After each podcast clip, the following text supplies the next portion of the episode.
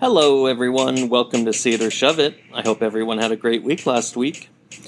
I'm your host, Greg, and I'm here again to give you my thoughts on the latest movies playing in theaters and streaming on your TV. Also, this week, I will bring you a new edition of Be Kind Rewind, Oscar Outlook, and now streaming. It's another busy week, so let's get going. For our featured movies this week, Storm Reid searches for her missing mother in Missing. Hugh Jackman and Laura Dern face parental challenges in The Son. A group of women make a choice of a lifetime in Women Talking. And Anna Kendrick deals with an abusive relationship in Alice Darling. First up, a young girl panics when her mother disappears while on vacation. This is Missing. You think he did something to her?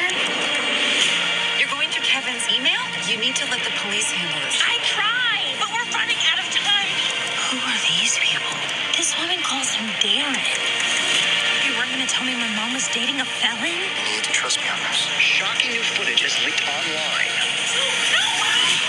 I have some questions regarding something we're looking into. Has your mom ever gone by any other names? What? Storm Reid plays June, an 18 year old girl who seems to have a fractured relationship with her widowed mother, Grace, played by Nia Long. Grace has begun a new relationship with Kevin, played by Ken Leung, and the two have planned a romantic getaway to Colombia while June stays at home and uses the money her mother left her to plan a huge drinking party with her friends. Grace reminds June that she will need to pick them up at the airport when they get back. June receives many photos and selfies of Kevin and Grace while they are on vacation. However, when the day comes for the two to arrive home, Grace and Kevin are nowhere to be found. Panicking, June worries that something has gone terribly wrong. It is up to her to find out where her mother is, and she eventually hires an errand runner named Javi, played by Joaquim de Almeida, who helps bridge the language gap June keeps encountering when trying to communicate with officials in Colombia. Can June put all the pieces together to find out what happened to her mother? When I saw this trailer, I predicted it would be a see it, and I give this film a. See it. I enjoyed this film for the most part, with almost the entire thing taking place on a computer screen. The pacing was quick and suspenseful, and Storm Reid gives a fully committed performance and is really cementing herself as a force in the film world after giving solid performances here, as well as in films like The Invisible Man and The Suicide Squad. The use of technology as a character that moves the story forward was very well done, just as it was in its predecessor, 2018's Searching. If I have to knock anything with this film, it would be the final 20 minutes or so. In a film of many twists and turns, the final act was a bit over the top when compared to the rest of the film. It was somewhat implausible and out of place with the rest of the film, but yeah, overall, it was a solid pick, especially for a January release. Next, a young boy spirals to the depths of depression. This is the son. I'm trying to be there for you. I'm trying to give you strength. What's going on? Are you on drugs? You think you can just live your life doing whatever you feel like? I don't know what's happening to me.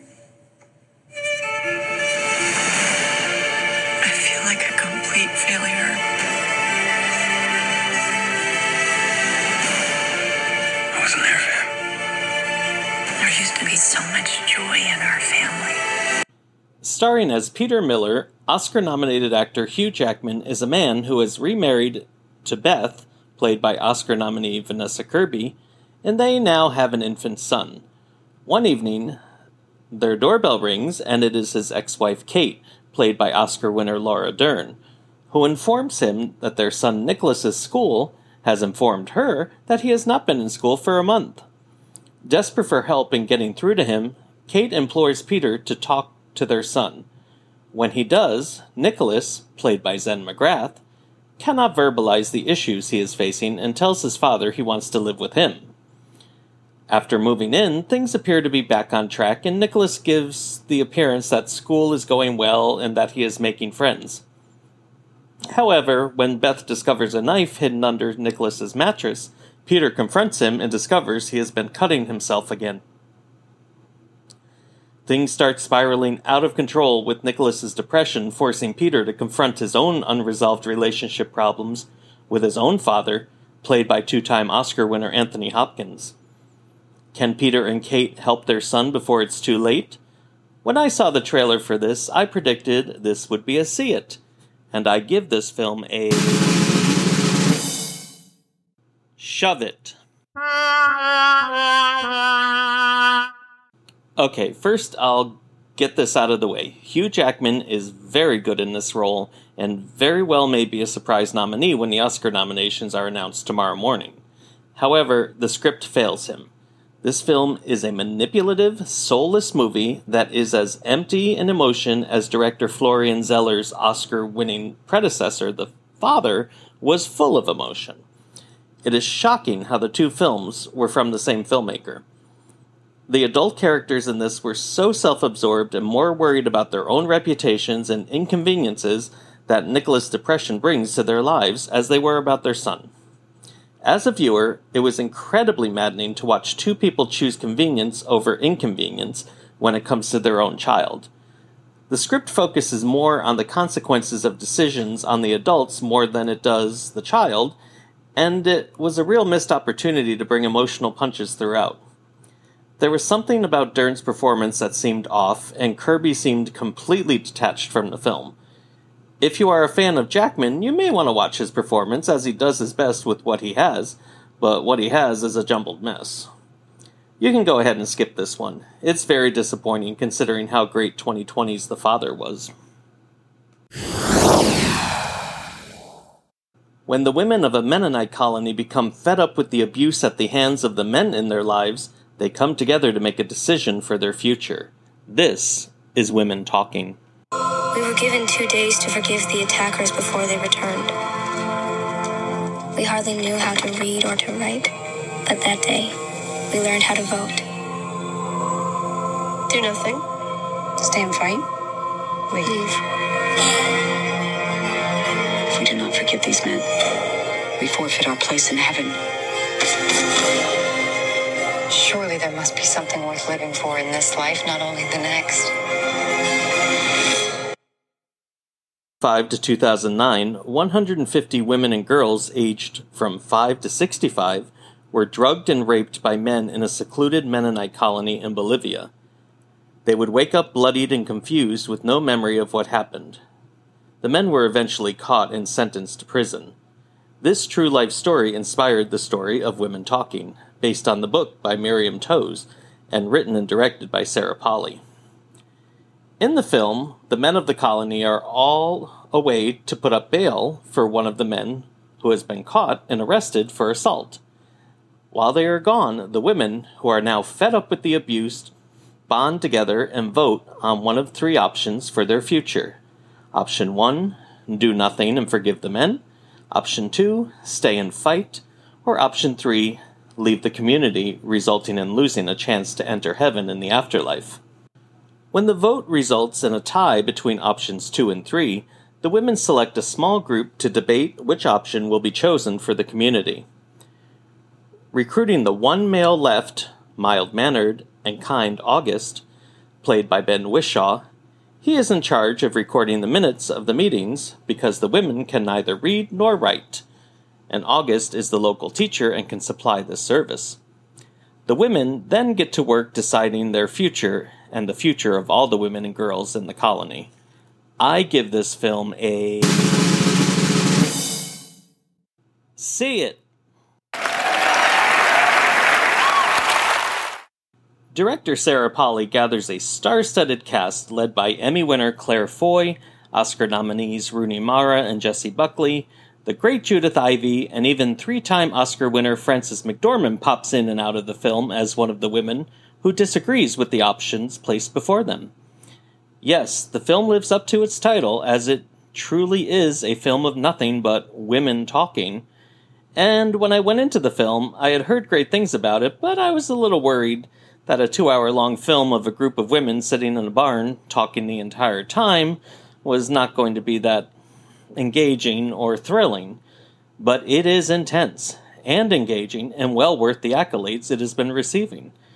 It is one of the best films of 2022 and moves quickly as the women struggle between their loyalty to faith and their loyalty to the future of their children and themselves. If the film has been released near you and you enjoy emotional dramas, give this one a look. Finally, this week, Oscar nominated actress Anna Kendrick struggles with an emotionally abusive relationship. This is Alice Darling.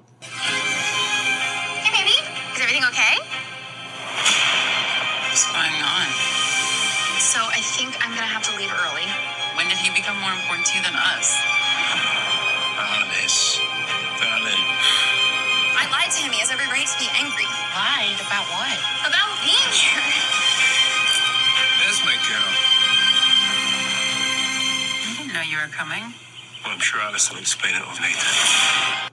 In director Mary Nighy's slow burn drama, Kendrick plays Alice, a woman so beholden to her boyfriend that any night out with her friends is filled with guilt and distraction, and every day with her boyfriend is filled with anxiety to the point where she is literally pulling out her hair and having panic attacks. The abusive boyfriend, Simon, played by Charlie Carrick, is an artist struggling with relevancy and success as he takes the pressure out on Alice. One weekend, Alice makes up a story that she needs to travel out of state for work, when she is in fact going away with her two best friends, Sophie and Tess, played by Wunmi Mosaku and Kaniehtiio Horn. The two friends let Alice believe that they are going to celebrate Tess's birthday, when they are actually staging an intervention as they see their friend distancing herself from them. Will the intervention be successful, or will Simon find out the truth and continue to keep Alice as an emotional prisoner? I give this film a. mild see it.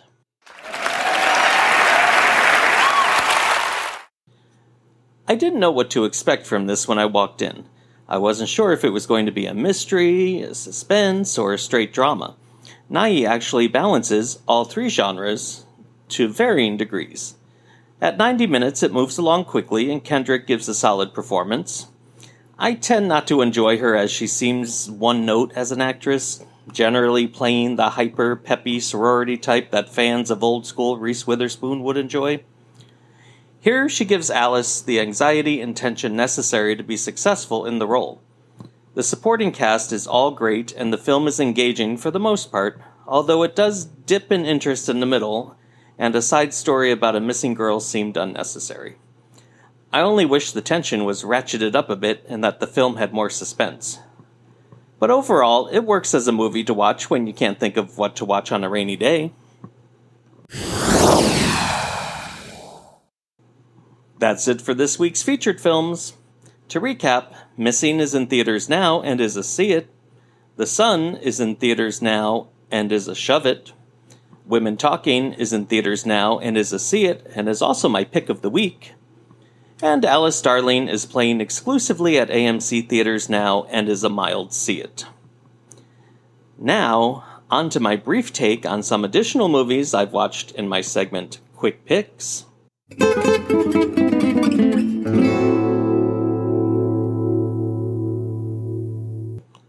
The Drop, now streaming on Hulu, is a mediocre comedy starring Jermaine Fowler, Anna Konkle, and Utkarsh Ambudkar from CBS's series Ghost. The film is about a group of friends gathering for a wedding.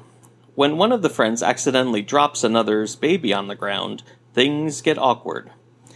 The movie has its moments, but overall, I say it's a shove it and the pandemic themed horror film Sick, about two girls being terrorized at a lake house during quarantine, is a film with a lot of potential but ultimately fails in its execution. It is streaming on Peacock and is a shove it. Now, let's move on to my segment where I share where you can find some of the films I enjoyed within the last year that are now available for home viewing. This is now streaming.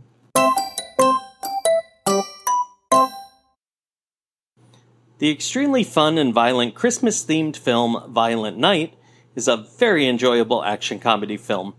I really enjoyed it when it was in theaters, so much so that I went to see it twice. It is now streaming on Peacock, and you can hear my full review on episode 46. Two time Oscar winning actress Cate Blanchett could very well pick up her third in March for her incredible performance in Tar. The film is quite long, but if you can get past the first 45 minutes or so, the payoff is well worth the effort. She is stunning in this movie. It will be streaming on Peacock beginning this Friday, January 27th, and you can hear my full review on episode 38. And now it's time for a brief Oscar outlook.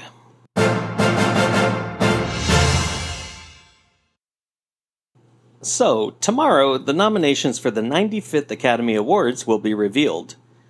I'll be recording my live reaction to the announcement and bringing you my initial thoughts. Fortunately, I have a meeting at work right when the announcements come out, so I will avoid any news sites or spoilers and watch the announcements when my meeting ends. So look for that episode either later tomorrow or Wednesday. And now it's time for my segment where I look at films from the past. This is Be Kind Rewind.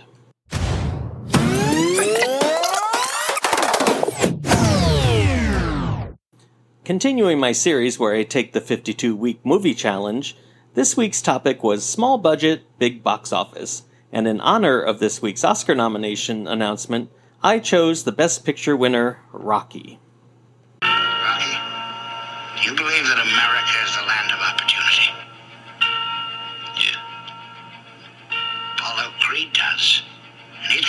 to prove it to the whole world by giving an unknown a shot at the title. I need your help about 10 years ago, right? 10 years ago. You never helped me. You didn't care. Well, if you wanted help. I say, if you wanted help, why didn't you ask? Why didn't you just ask me, kid? Look, I asked, but you never heard nothing. Released at the end of 1976, Rocky tells the story of boxer Rocky Balboa, played by Sylvester Stallone. Rocky is a part time boxer who works as a debt collector for loan sharks. He is recruited to fight heavyweight champion Apollo Creed, played by Carl Weathers. When Creed's opponent withdraws from an upcoming fight due to injury, a promoter lures Rocky to fight instead. While he doesn't feel he is ready for such a big fight, the guaranteed payment of $150,000 certainly sweetens the pot, and Rocky begins to train intensively with former fighter Mickey Goldmill, played by the late Burgess Meredith.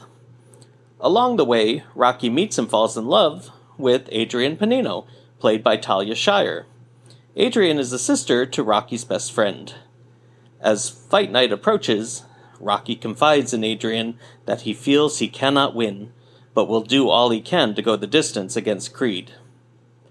Made on a budget of just under a million dollars, Rocky ended up becoming a worldwide success, earning a total of $225 million, and it made Stallone an international superstar, earning him the nickname the Italian Stallion, the same nickname Rocky has in the film.